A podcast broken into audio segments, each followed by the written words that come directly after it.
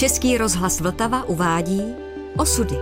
Známé osobnosti odkrývají svůj životní příběh. Arnošt Goldflam.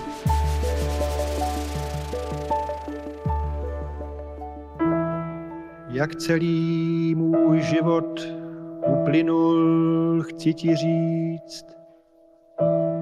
Teď už to zas nevím, tak dávno je to pryč. Smím si ještě na chvilku hrát, můžu na chviličku své kamarádky k nám domů zavolat. Je to pryč, proč se musím zas převlíkat, když se mi zase vůbec tak, ale tak, ale hrozně nechce spát. Je to pryč, možná... Když teda byl ten převrat, tak nastal takzvaný zmatek ve společnosti. Nevědělo se, co se bude hrát. Takže my jsme měli teda naštudovaný se Sedalem a s Frantou Derflerem toho Havla, ale i ty divadla repertoároví, který bych řekl poslušně celý léta drželi houbu a krok, tak najednou začali hrát Havla. My jsme to přestali teda hrát. A když jsem se potkal tehdy s Havlem, to už byl prezidentem a říkal, tak co, hm, hm, hm, hrajete ještě ten můj kus? A já jsem říkal, no nezlob se, už to nehrajeme, protože teď to hraje každý a my jsme měli vždycky osobitou svou dramaturgii, tak už to nehrajeme a on tak položertem, ale trošku se zlobil, říkal, no tak můžete hm, hrát Járyše třeba, jo, což byl takový normalizační autor v 50. letech a já jsem, protože jsem byl vždycky takový trošku přidrzlej, tak jsem říkal, no možná i na to dojde. No nic, s tím jsme se rozloučili, ale on na nás nijak nezanevřel a byl velmi laskav, ale Jariše jsme teda nešli hrát a já jsem si vzpomněl, že když jsem se hlásil na jamu před x lety, tak jsem ve tváři objevil ve dvou dílech hru Ladislava Klímy nikdy nehranou lidská tragikomédie. A s tou jsem přišel k pohovorům tehdy. A oni mě vzali tehdy a tak jsem si říkal, no tak eh, konec konců, proč bych já, teď když se může vlastně všecko, proč bych já nemohl si udělat tu lidskou tragikomedii, vlastně si začít plnit ty sny bez příkazů a zákazů a tak dále. A tak jsme se do toho pustili, i když mnozí mě varovali, říkali, to vůbec nenajde odezvu, nenajde to jaksi ohlas, jenomže tehdy mnoho lidí měnilo zaměstnání, mnoho lidí odcházelo z branže a nebo naopak přišlo do branže a vznikaly divadla a taky hlavně lidi přestali chodit do divadla v té hektické době. Jenomže ta lidská tragikomedie je kus o takových maturantech. Je to takový vzorek maturantů, kteří si řeknou, že se budou scházet vždycky v určitém odstupu, já nevím, po 15 nebo tak nějak 20 letech a taky to dodrží. No a každý je jiný typ. Jeden honí holky, druhý zase se věnuje takovým ezoterickým vědám a třetí zase dělá pedagogickou vědeckou kariéru a tak dále prostě.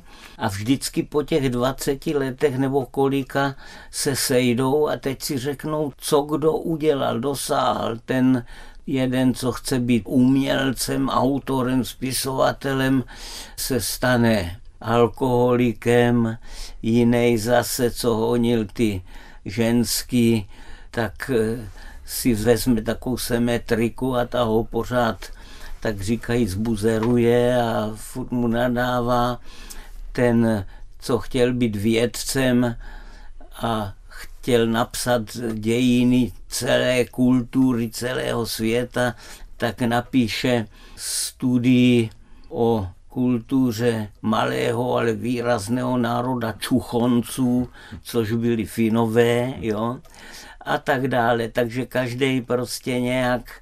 No a pak zase za dalších x let ten, co byl alkoholikem, se toho vzdá a pořídí si krámek, kde prodává něco a přitom píše. Jo, takže se nakonec realizoval jo, a jiní zas ne a někdo se stane úplným bezdomovcem a tulákem a tak dále. Jo.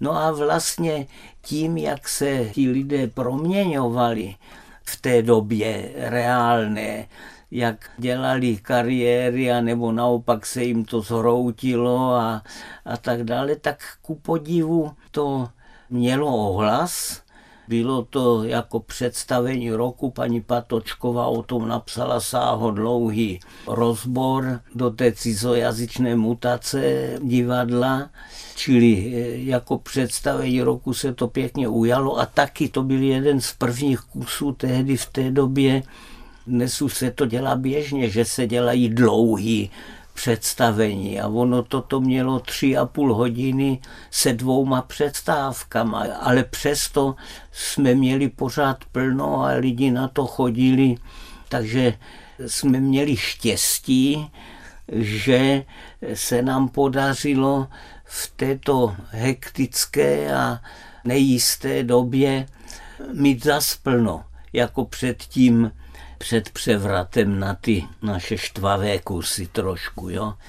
Tak jsme to hráli i v Praze, na Melnici nebo v Davidském divadle a Jiří Bulis k tomu složil nádhernou hudbu. Jo? To opravdu znovu musím potvrdit vlastní slova moje, že když on něco složil, nějakou hudbu, tak to vždycky předčilo moje očekávání, jo? to musím říct. A tam ten konec toho, to byl šťastný nápad můj, že jsem udělal jako operu. A dodnes s takovým dojetím si na to vzpomínám, že ten bývalý básník, který už teda nepije a, a napsal hru o Čingischánovi nebo o čem, zpívá milovaný, Směl bych odejít zároveň s tebou.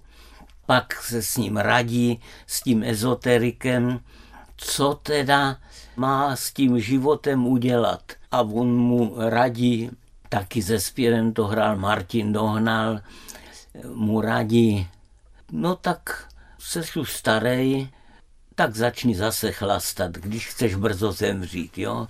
A tak zpívá chlastej, chlastej, jo. A tak a říká, nebudeš moc trpět, ale myslím do půl roku zdárně zemřeš. Jo, takže se to chopili a teda tak to se uzavřel ten kus. Jo. Takže to byl kus úspěšný a myslím, že všichni jsme ho měli moc rádi i v době, kdy já už jsem teda hadivadlo opustil, teda úředně, já jsem s nima dělal až do 95. Ale tak ve 93. kdy jsem odešel už, protože jsem vlastně necítil rozdíl mezi, bych řekl, divadlama zřizovanýma z vyšší moci a mezi naším divadlem, protože to byla doba, kdy každý divadlo mohlo všechno. Jo?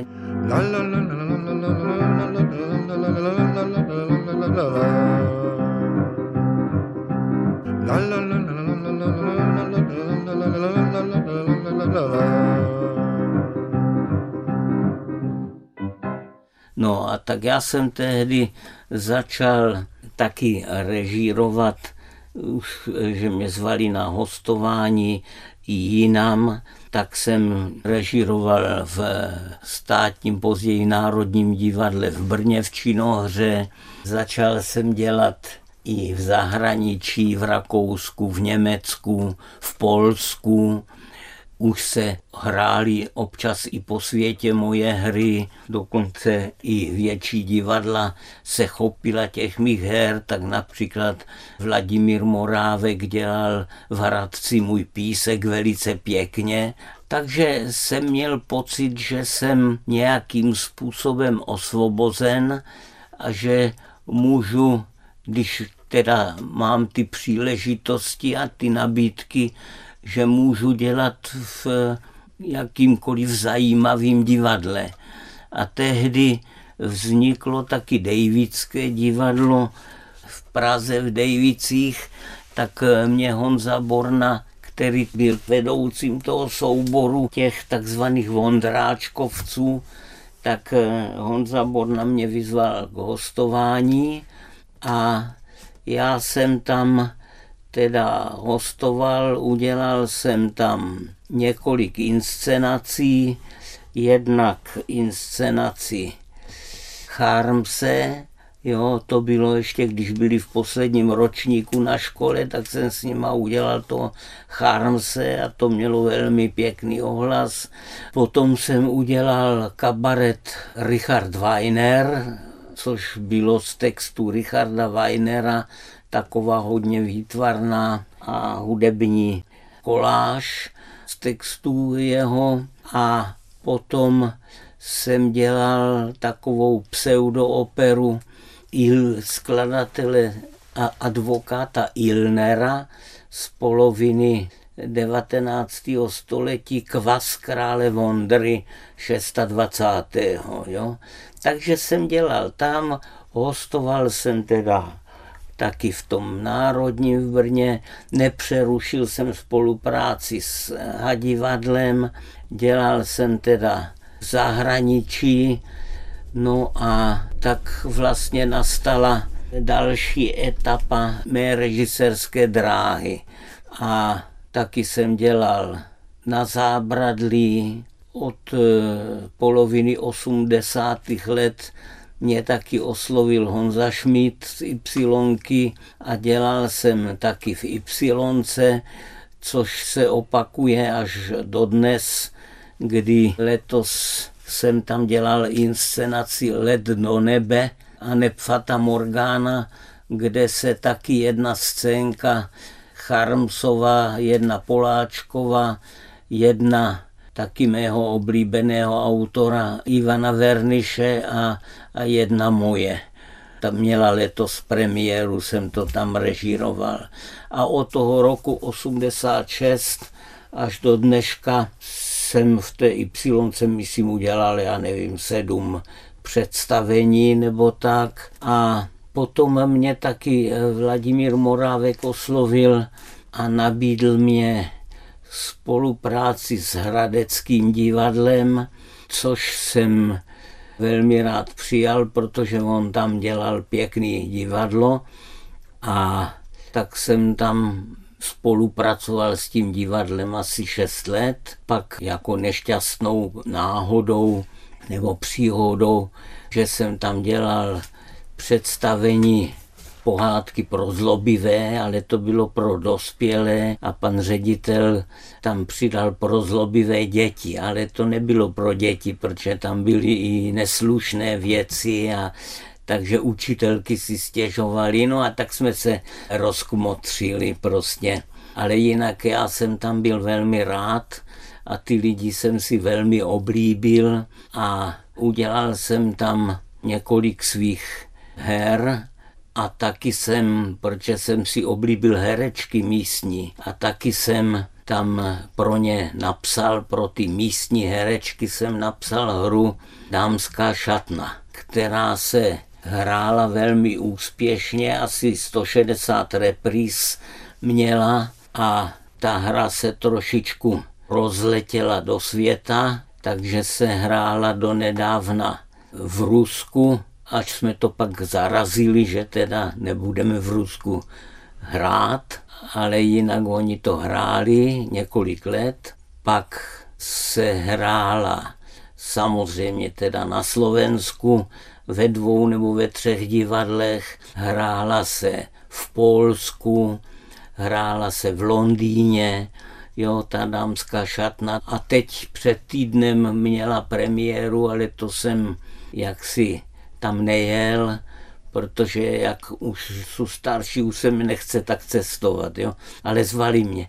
Ve Skopě taky se hrála. Je to taky už pár let, kdy můj tchán dělal nějakou rešerši a zjistil, že jsou nejhranějším autorem v republice, ale to bylo tím, že jsem napsal hru Doma u Hitleru. A napřed jsem to napsal jenom jako aktovku pro Martina Františáka a on to Francin tam udělal. Ona to je taková netypická, netradiční hra, která pojednává o tom, jak se psalo ve knížce Dušana Hamšíka Genius průměrnosti a taky Hanna Arendt o tom psala, že on vlastně, a taky co jsem četl, různé životopisy a tak, taky se o něm psalo, že povahou byl vlastně měšťák, maloměšťák takovej. No a mě teda to fascinovalo, jo, že člověk, který způsobil tolik zla, byl takovýho měšťanského typu, jo, byl takový skoro pantátovský. Jo. A takže jsem pak z té aktovky udělal šest aktovek různých o tom Hitlerovi v různých etapách jeho života. No a ta hra se pak ujala a hrála se asi v šesti divadlech u nás.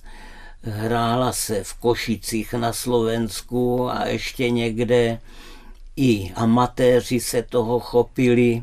Mluvilo se o tom, že by se to nějak natočilo pro televizi nebo něco, ale k tomu pak nedošlo. Ale nicméně režiroval to Honza Borna, můj kamarád, v divadle v Dlouhé, kde to taky bylo pěkně přijato. Takže dá se říct, že hra byla a doufám, že ještě nepadlo poslední slovo, byla úspěšná poměrně. Potom se několik mých her taky hrálo v Londýně, něco se hrálo v New Yorku, něco ve Finsku, ve Švýcarsku, v tom Polsku, takže relativně si nemůžu úplně stěžovat, že by se to vůbec nehrálo paradox je, že hry, který jsem já měl v největší oblibě, například já je někdo jiný, Martin Velíšek to dělal se mnou tehdy v Hradci,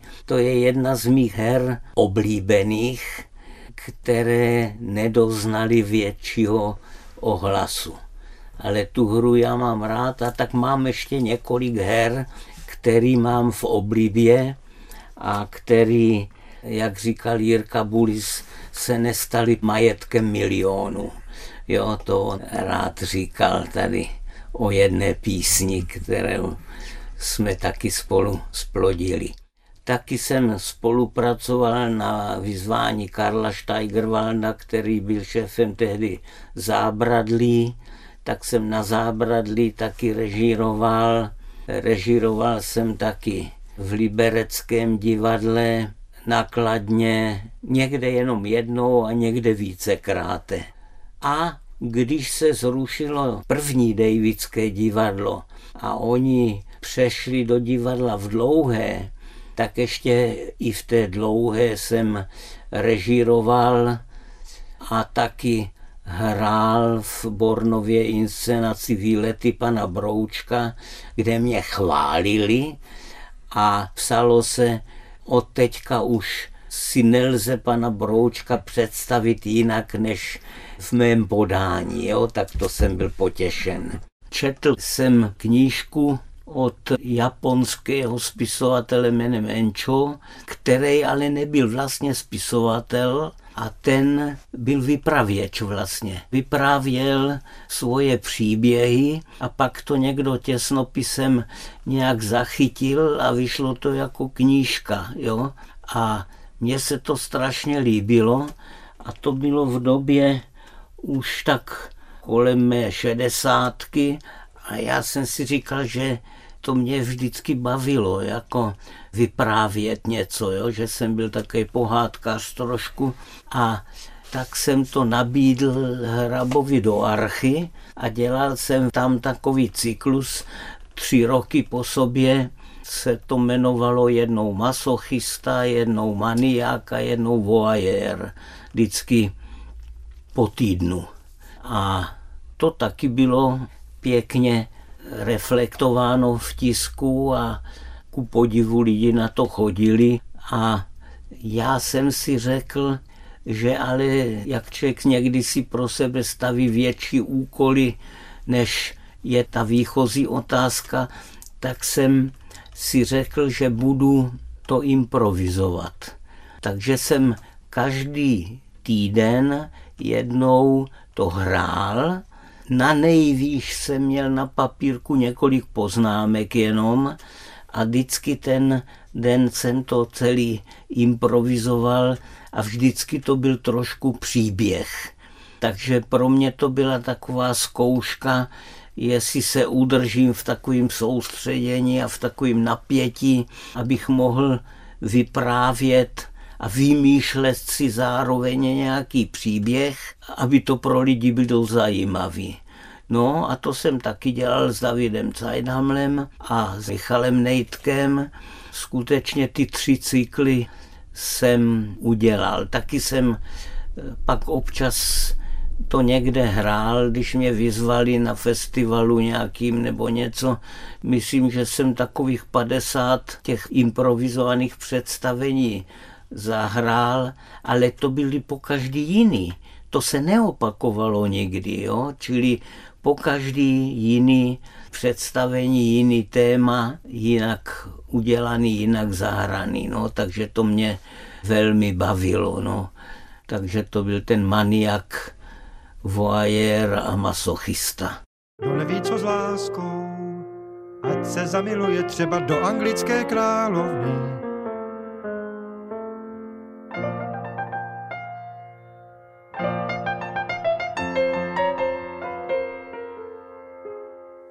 Poté, jak jsem teda přišel o to panictví a co jsem se pak zamiloval a tak dále, když mě opustila ta milovaná bytost, tak jsem cítil potřebu změnit svůj život. Jo? A tak jsem šel na tu jamu a tu jsem absolvoval studium režie a potom vlastně bych řekl, že ten můj milostný život se rozjel docela dobře, že to mělo svý vrcholy a svý prázdný momenty, ale potom už si nemůžu stěžovat.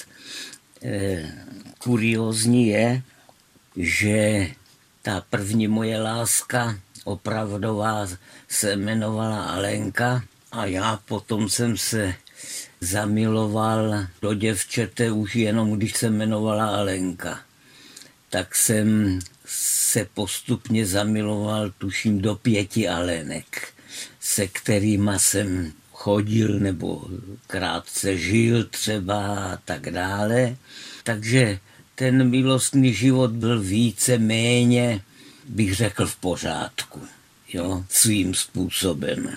Když potom jsme jeli s tou depeši na kolečkách do Martina, kde byl nějaký festiválek a tam jsem se seznámil s mou první ženou a tu jsem si pak vzal a to mě bylo 33 nebo 32, nevím, tak nějak. A zdědil jsem z jejího prvního manželství dva syny, který jsem takzvaně odchoval, ale já jinak, eh, jak bych eh, se označil, já jsem člověk, který, když s někým je, tak na něm visí docela dost. Tak jsme byli spolu, ale ono to úplně nefungovalo ale přesto poněd jsem cítil taky zodpovědnost. Jednak jsem měl rád a jednak jsem cítil taky odpovědnost vůči těm dětem, vůči těm dvou klukům, který jsem převzal pod svou péči a narodila se nám dceruška Silva, takže ještě jsme měli dítě, takže jsem byl takový, jak se říká, držák. Jo, a tak to vydrželo asi 18 let skoro, ale nabývalo to, bych řekl, kritické fáze, až teda jsme se rozešli a já jsem si myslel, že už zůstanu sám. Jo, už mě ani nenapadlo, že bych někde se ještě zakotvil nebo navázal vztah. Nicméně se ukázalo, protože to bylo kolem toho převratu a já jsem začal taky učit po převratu na škole, na akademii brněnské. Jsem učil režiséry a dramaturgy v Davidském divadle, když jsem dělal, kde byl šéfem tehdy ještě Honza Borna, tak on mě oslovil k hostování. Takže jsem tam dělal prvně Charmse, kterýho jsem vůbec dělal tady u nás poprvé. A to byl úspěšný kus. A pak jsem měl dělat druhý kus, druhou inscenaci a ono se ukázalo, že ta Bára Lhotáková, výtvarnice, se kterou jsem dělal tu první věc tam, že buď to nemá čas, nebo i ta spolupráce tak nezaujala se mnou a a dohodila mě svou spolužačku se scénografie a sice Petru Štětinovou, se kterou jsme dělali kabaret Weiner a kterou jsme řešili, řešili, až jsme spolu začali chodit a až jsme se nakonec vzali. A máme spolu teda dvě děti. Otíka a Mimi, který už e, jsou taky docela velký. Mimi má 16 a Otík už má 22, takže teď už jsme spolu díl než v mém prvním manželství. Teď jsme spolu 26 let. Už tak to už je. Co říct?